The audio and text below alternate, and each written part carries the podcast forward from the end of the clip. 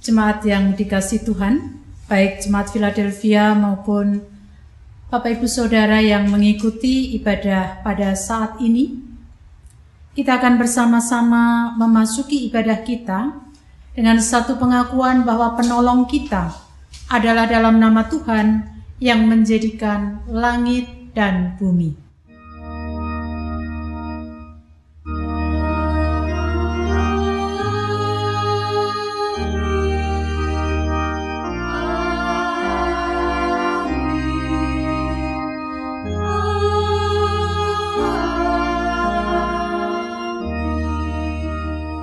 Kasih karunia dan damai sejahtera dari Allah Bapa kita dan dari Tuhan Yesus Kristus menyertai saudara sekalian. Dan menyertai saudara juga. Nats pembimbing yang akan membimbing kita dalam ibadah kita saat ini terambil dari Mazmur 119 ayat 88. Hidupkanlah aku sesuai dengan kasih setiamu, supaya aku berpegang pada peringatan yang kau berikan. Kita tanggapi dengan penuh sukacita, menghayati kesetiaan Tuhan yang sudah kita rasakan melalui pelengkap Kidung Jemaat 14, Ku nyanyikan kasih setia Tuhan.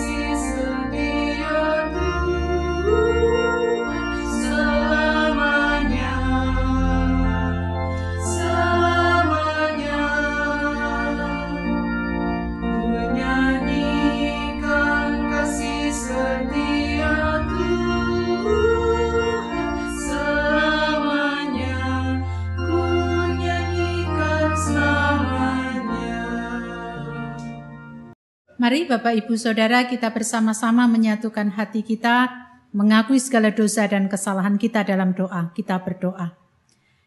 Inilah kami ya Tuhan, kami menyadari akan keberadaan kami. Seringkali kami melakukan hal-hal yang tidak berkenan di hadapan Tuhan, baik melalui angan kami, pikiran kami, tutur kata kami dan juga tindakan kami.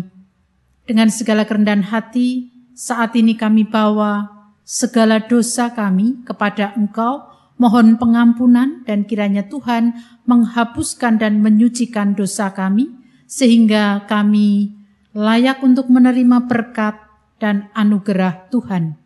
Inilah pengakuan kami, di dalam nama Tuhan Yesus kami berdoa. Amin. Pengakuan kita nyatakan juga di dalam Kidung Jemaat 36 bait 1 dan 3, dihapuskan dosaku.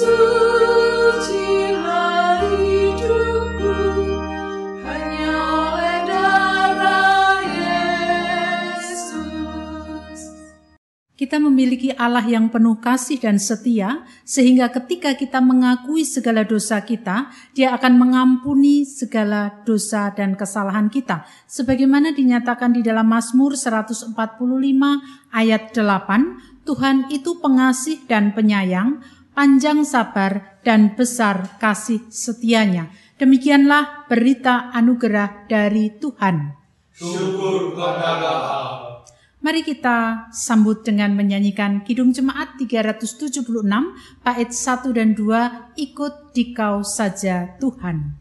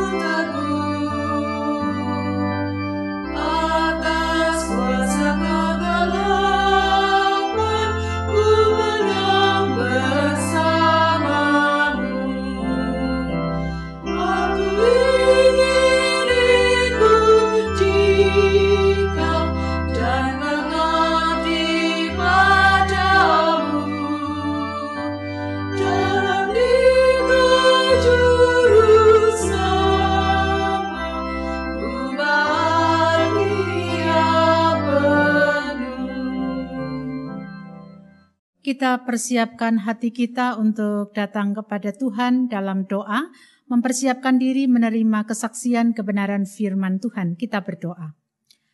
Allah yang mengasihi dan senantiasa setia kepada kami, pada pagi hari ini kami rindu Tuhan menyapa kami melalui kesaksian kebenaran firman yang hendak kami dengarkan.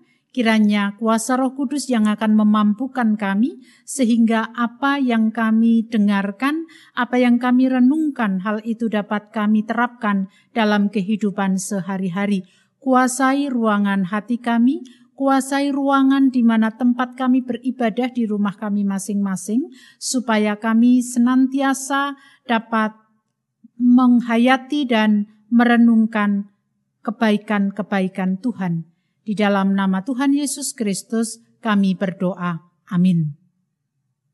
Ibu, Bapak, Saudara-saudari, anak-anak yang dikasih Tuhan, kita akan bersama membuka Alkitab kita. Mari kita di rumah kita masing-masing kita membuka Matius 10 ayat 24 sampai dengan 39.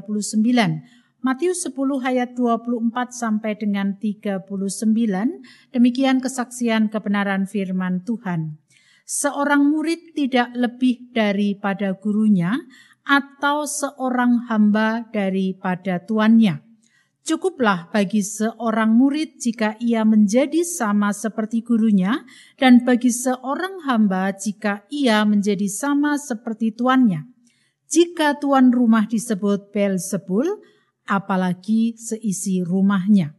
Jadi, janganlah kamu takut terhadap mereka, karena tidak ada sesuatu pun yang tertutup, yang tidak akan dibuka, dan tidak ada sesuatu pun yang tersembunyi, yang tidak akan diketahui.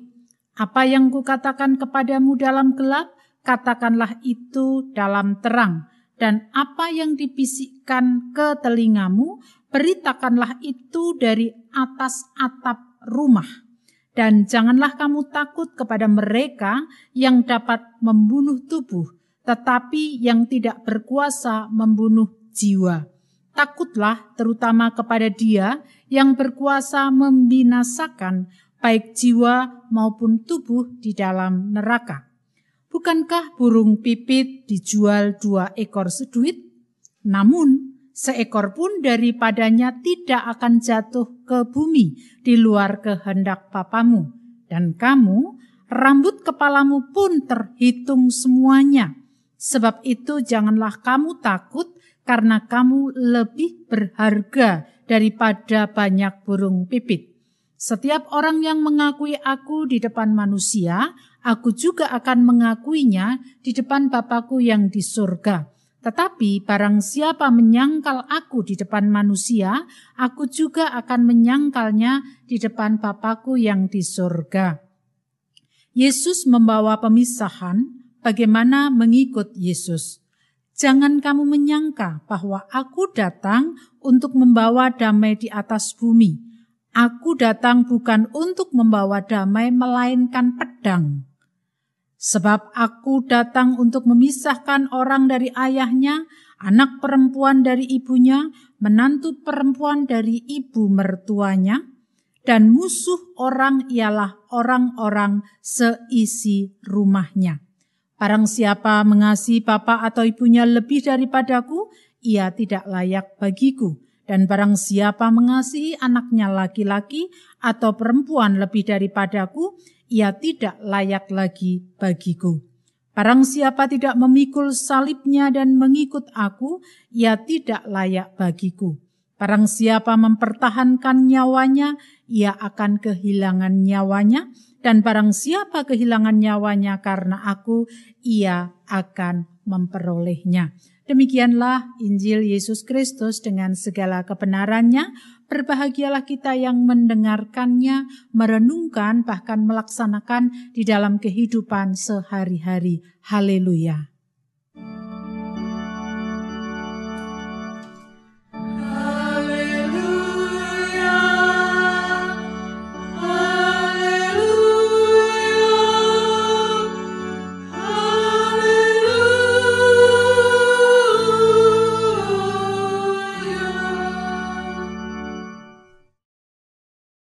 Jemaat yang dikasih Tuhan, baik jemaat Philadelphia maupun Bapak Ibu Saudara yang mengikuti ibadah kami pada saat ini, dalam kehidupan kita sebagai manusia seringkali kita diperhadapkan pada sebuah pengambilan keputusan. Kita diperhadapkan bahwa kita harus mengambil keputusan. Entah misalnya ketika kita mau melanjutkan studi, akan ke sekolah mana, berarti kita harus mengambil sebuah keputusan. Atau mungkin juga dalam kondisi sekarang ini kita akan mengambil sebuah keputusan untuk berwirausaha misalnya. Itu berarti kita juga harus mengambil sebuah keputusan. Setiap keputusan yang kita ambil itu selalu memiliki konsekuensinya masing-masing. Konsekuensi atas keputusan tersebut bisa berdampak negatif. Berdampak negatifnya sedikit, bisa saja berdampak negatifnya banyak. Ada orang yang mengambil keputusan, mencoba mempersiapkannya, dan dia akan mengambil konsekuensi yang berdampak kecil atau sedikit. Tetapi juga tidak jarang orang yang mengambil sebuah keputusan itu dia mengambil dampak negatif yang berat atau yang besar. Tentu dia memiliki alasan yang kuat. Satu contoh, ketika kita mengambil sebuah keputusan untuk menjadi wira swasta. Ada konsekuensi yang berdampak besar ketika kita mengambil keputusan itu. Tetapi kita mengambilnya, mungkin kita harus menyiapkan dana untuk modal usaha. Dan ketika itu kita siapkan, kita pun juga harus berani untuk mengambil sebuah konsekuensi bahwa kalau suatu saat ternyata apa yang kita kerjakan itu tidak bisa menghasilkan seperti yang kita harapkan, kita sudah siap. ketika orang mengambil keputusan yang memiliki konsekuensi besar, maka ketika dia gagal, dia tidak akan mudah kecewa. Ketika dia gagal, dia tidak akan putus asa. Itu sebabnya orang yang demikian akan tetap tangguh, walau pada suatu saat harus gagal atau mengalami sesuatu yang tidak menyenangkan. Ibu, bapak, saudara-saudari, anak-anak, bacaan kita pada saat ini sebenarnya masih ada kaitan atau masih ada lanjutan dengan bacaan kita minggu-minggu yang lalu. Di mana pada waktu itu Yesus mengutus atau memanggil para murid untuk memberitakan kabar baik kepada semua orang. Nah, ketika para murid pada waktu itu mengambil sebuah keputusan untuk menerima panggilan itu dan mau melakukan apa yang menjadi tugas tanggung jawabnya, para murid harus sadar bahwa itu memiliki konsekuensi yang tidak ringan. Nah, itu dijelaskan melalui bacaan kita pada hari ini. Nah, konsekuensi yang tidak ringan itu apa? Dalam bacaan kita dikatakan secara jelas bahwa apa yang dialami oleh seorang guru atau apa yang dialami oleh gurunya, apa yang dialami oleh yang mengutusnya, maka itu juga akan dialami oleh murid, akan dialami oleh orang yang diutus. Kalau gurunya harus dilawan oleh orang banyak, maka jangan mengharap nasib yang lebih baik dari gurunya. Bahkan fitnahan pun harus diterima. Sebagaimana Yesus ketika itu juga difitnah seperti dia melakukan atas nama Beelzebul. Nah, kalau dia dianggap atau difitnah seperti itu berarti tadi dikatakan seisi rumahnya pun juga begitu. Artinya apa? Seisi rumahnya pun, murid-muridnya, orang-orang yang diutusnya, itu pun juga akan mengalami fitnahan. Namun Bapak Ibu Saudara, jangan berhenti pada sebuah konsekuensi yang tidak mudah, yang tidak ringan dialami oleh para murid. Tetapi juga Yesus meneguhkan para murid yang sudah menerima dan menyatakan keputusannya menerima panggilan itu. Dalam bacaan kita paling tidak 3 kali dikatakan jangan takut.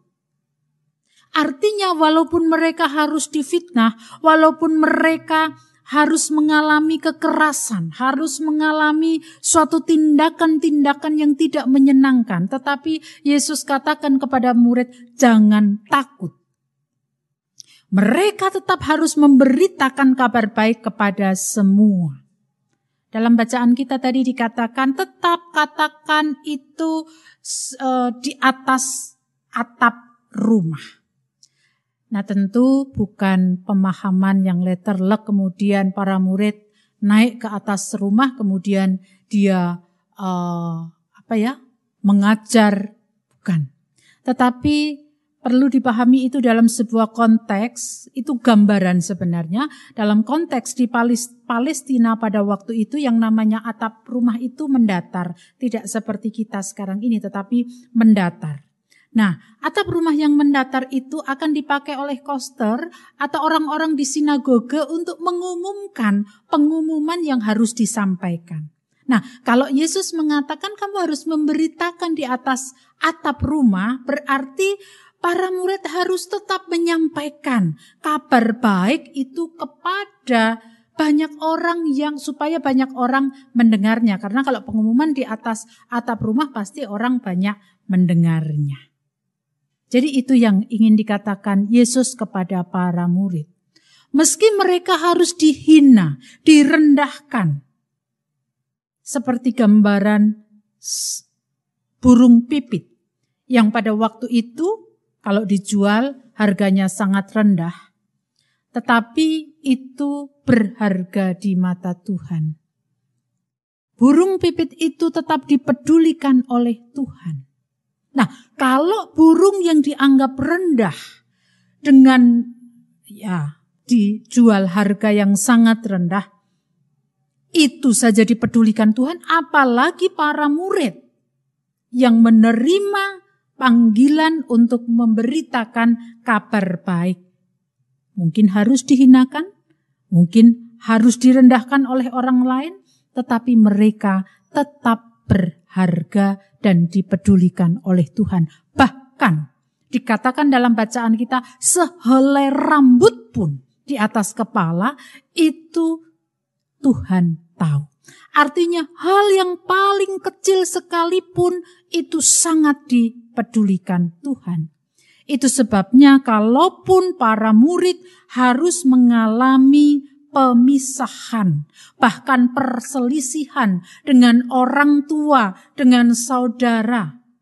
Karena para murid menerima, mengambil sebuah keputusan untuk mewartakan, untuk memberitakan kabar baik, para murid harus tetap setia. Konsekuensinya harus diterima. Sesuatu yang tidak menyenangkan tadi, dan itu adalah salah satu konsekuensi menjadi pengikut Yesus. Dan ketika para murid setia, maka Yesus pun akan menerima apa yang sudah dikerjakan oleh para murid. Ibu, bapak, saudara-saudari yang dikasih Tuhan, memberitakan kabar baik sebagaimana beberapa minggu yang lalu sudah kita renungkan bersama-sama, itu bukan hanya tugas para murid tetapi juga tugas kita pada saat ini. Kita akan mudah kecewa, kita akan mudah putus asa, kita akan mudah, sudahlah saya tidak mau melakukan ini, kalau kita tidak mau menerima konsekuensi yang harus kita terima sebagai murid. Ya, kalau kita seorang murid, berarti kita harus mau menerima sebagaimana apa yang diterima oleh guru kita. Dan walaupun yang kita terima itu tidak menyenangkan, sudah melayani dengan tulus, isih dicacat, masih dirasani sana sini. Ya enggak apa-apa, itu konsekuensi yang harus kita terima. Jangan lihat itunya, tetapi bagaimana Tuhan peduli kepada kita, bagaimana Tuhan sangat menghargai apa yang kita kerjakan. Itu tidak dibutuhkan di dunia, tetapi itu dibutuhkan oleh Tuhan dalam kehidupan kita nantinya. Itu sebabnya apapun yang kita alami, entah itu menjengkelkan, menyakitkan, membuat kita kesal, satu hal yang harus kita pahami dan hayati, Tuhan pun mengalami sesuatu yang tidak menyenangkan. Tetapi Tuhan tidak mau lari dari panggilan dari Bapanya, tetap lakukan sekalipun berat. Maka kita pun juga harus tetap melakukan sekalipun berat. Setialah terhadap panggilan kita, memberitakan kabar baik. Apa yang harus kita kerjakan dalam memberitakan kabar baik? Ya, setia terhadap panggilan itu sendiri. Apa yang bisa kita lakukan dalam kehidupan kita sehari-hari, ya yang sudah diteladankan oleh sang guru kita. Ketika guru kita memberikan teladan bahwa harus menjadi orang yang selalu ramah kepada siapapun, ya keramahan itu yang harus kita wujudkan. Ketika guru kita mengajar supaya menghargai orang lain, sekecil apapun misalnya, rasa terima kasih Pak, terima kasih Bu, terima kasih Kak, terima kasih Dek. Itu hanya kalimat kecil yang tidak membutuhkan sesuatu yang besar. Tetapi itu sesuatu hal yang sangat baik untuk bisa kita kerjakan. Karena guru kita memberikan teladan itu. Atau ketika guru kita tidak pernah untuk mengeluh akan apa yang dialaminya, entah dihina, entah difitnah, ya bagaimana kita belajar untuk itu. Yaitu konsekuensi kita sebagai murid, setia kepada sang guru, baik dalam pengajaran dan tingkah laku yang harus kita kerjakan, dan juga baik terhadap konsekuensi yang harus kita terima. Tidak usah takut, apapun, sekecil apapun yang kita kerjakan itu sangat berharga di mata Tuhan. Amin. Saat teduh bagi kita semua.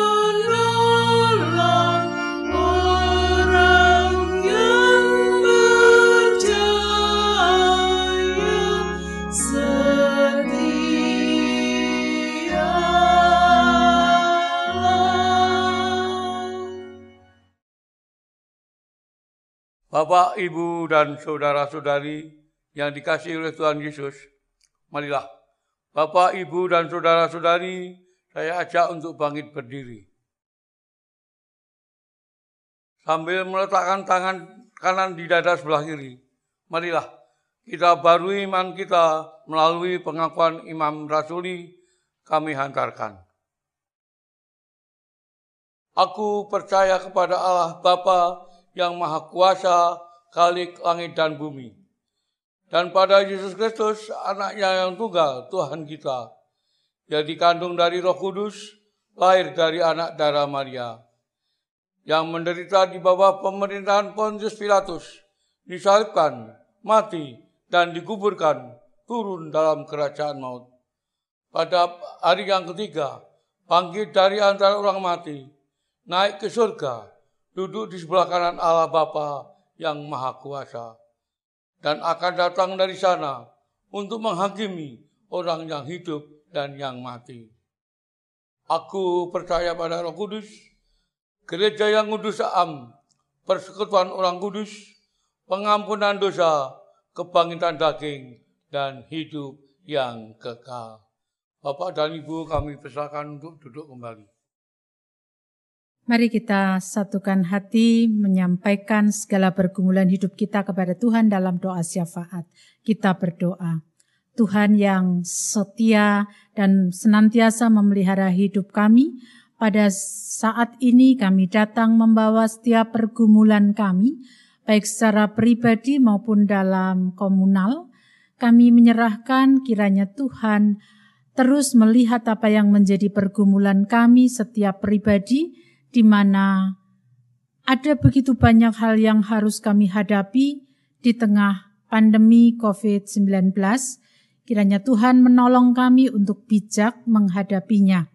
Dalam kondisi yang sedemikian tidak mudah untuk kami lewati, kami terus memohon agar Tuhan memberkati setiap upaya dan usaha kami untuk menopang kehidupan baik secara pribadi maupun dalam kehidupan rumah tangga kami, supaya kami senantiasa dapat melihat bagaimana kebaikan dan kesetiaan Tuhan nyata atas kami.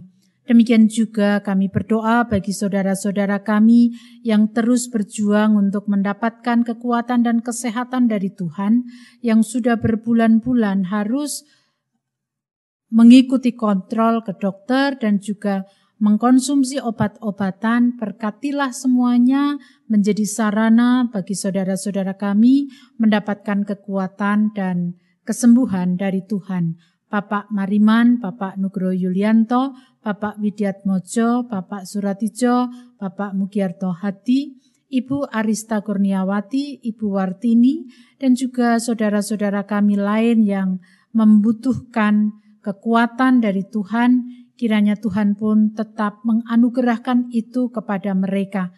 Bagian dari keluarga yang harus berjuang mendampingi dari saudara-saudara kami yang sakit, berkenan Tuhan memberikan kesabaran dan kemampuan bagi mereka untuk dengan setia dan tulus menyatakan kasih kepada saudara atau anggota keluarga yang sakit. Anak-anak kami baik yang saat ini masih ujian maupun yang saat ini sudah menyelesaikan ujian, kiranya Tuhan pun juga memberkati mereka, kalaupun nanti pada awal tahun ajaran belum bisa mengikuti pelajaran sebagaimana biasanya, kiranya Tuhan pun juga memberikan kesabaran dan kemampuan kepada mereka supaya mereka dapat mengikuti tahun pelajaran baru dengan sebaik-baiknya. Orang tua yang harus mencukupi kebutuhan atas studi anak-anak, Tuhan pun menganugerahkan kepada mereka apa yang menjadi kebutuhan mereka. Kami berdoa untuk kehidupan Jemaat Philadelphia, meski kami tidak bisa bertemu sebagaimana waktu-waktu sebelumnya, tetapi kiranya Tuhan menyatukan kami dalam ikatan kasih Kristus sehingga kami senantiasa menopang di dalam doa-doa kami. Kami berdoa untuk kehidupan bangsa dan negara kami, pemimpin bangsa dan negara kami dalam melaksanakan tugas tanggung jawabnya, terlebih menghadapi pandemi COVID-19. Tuhan merahmati mereka dengan kebijaksanaan dan juga segala hal yang harus diperhitungkan supaya ketika itu menjadi sebuah keputusan, itu akan menjadikan kehidupan saat ini lebih baik lagi. Saudara-saudara kami yang berjuang untuk sembuh dari positif COVID-19, Tuhan pun juga merahmati supaya mereka dapat sembuh dan kembali bersama dengan keluarga. Bagi saudara-saudara kami yang harus kehilangan bagian dari keluarga oleh karena COVID-19, Tuhan pun menghibur dan menguatkan mereka. Para medis dan juga petugas rumah sakit yang menjadi tumpuan untuk mendapatkan kesembuhan atas saudara-saudara kami yang sakit, Tuhan pun memberikan kekuatan dan juga kesehatan kepada mereka supaya mereka dapat melaksanakan tugasnya dengan sebaik-baiknya oleh karena kebaikan dan kemurahan Tuhan. Pergumulan setiap kami dalam kondisi ekonomi rumah tangga kami, kami mohon berkat Tuhan senantiasa tercurah dan ajarkan kami untuk selalu mensyukuri atas apa yang Tuhan anugerahkan supaya syukur kami senantiasa menjadikan hidup kami akan mengalami bahagia. Inilah syafaat kami kepadamu ya Tuhan. Syafaat yang tidak sempurna ini kami serahkan di dalam nama Tuhan kami Yesus Kristus yang telah mengajarkan kepada kami doa Bapa kami.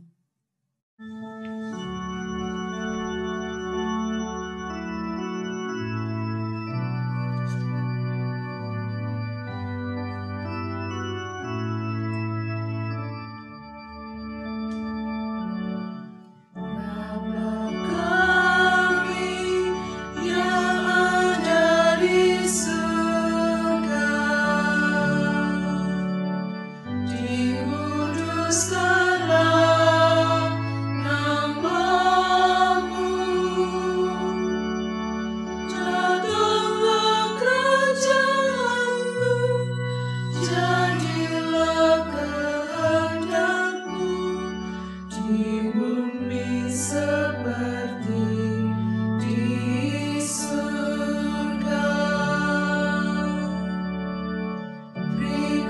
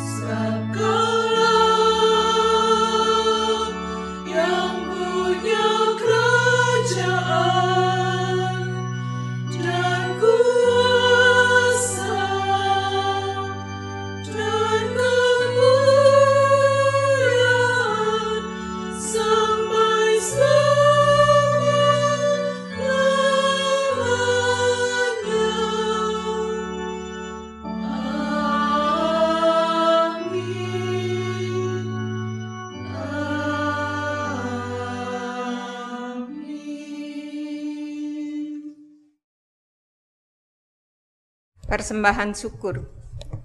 Ungkapan kasih yang kita nyatakan dalam bentuk persembahan hidup merupakan cara kita mengucap syukur atas pekerjaan Tuhan yang dianugerahkan kepada kita. Dasar persembahan diambil dari Ibrani 9 ayat 14 demikian. Betapa lebihnya darah Kristus yang oleh roh yang kekal telah mempersembahkan dirinya sendiri kepada Allah sebagai persembahan yang tak bercacat, akan menyucikan hati nurani kita dari perbuatan-perbuatan yang sia-sia, supaya kita dapat beribadah kepada Allah yang hidup. Kita menyanyikan Kidung Jemaat 288 ayat 1, Mari Puji Raja Surga.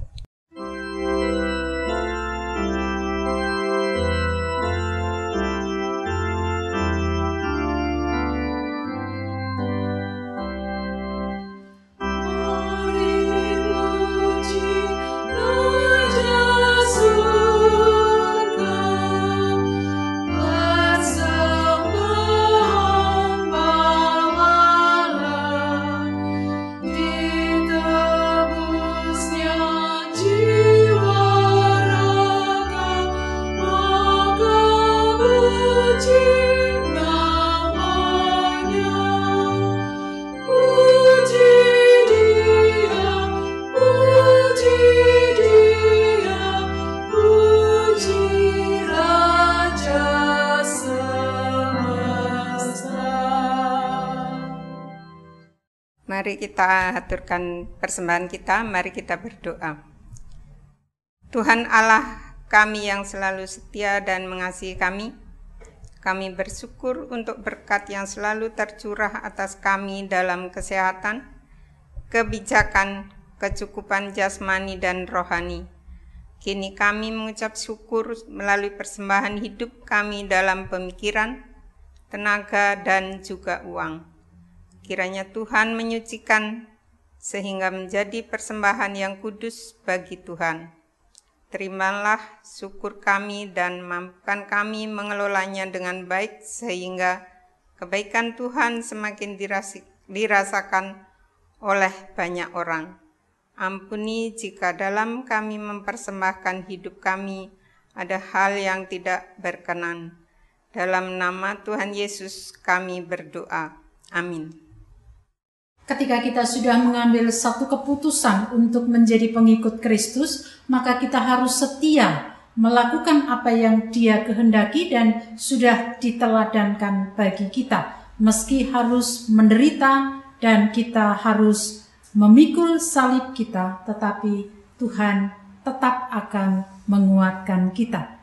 Kita bersama menyanyikan Kidung Jemaat 375 sebagai sebuah respon bahwa apapun kita mengikut Dia. Saya mau ikut Yesus.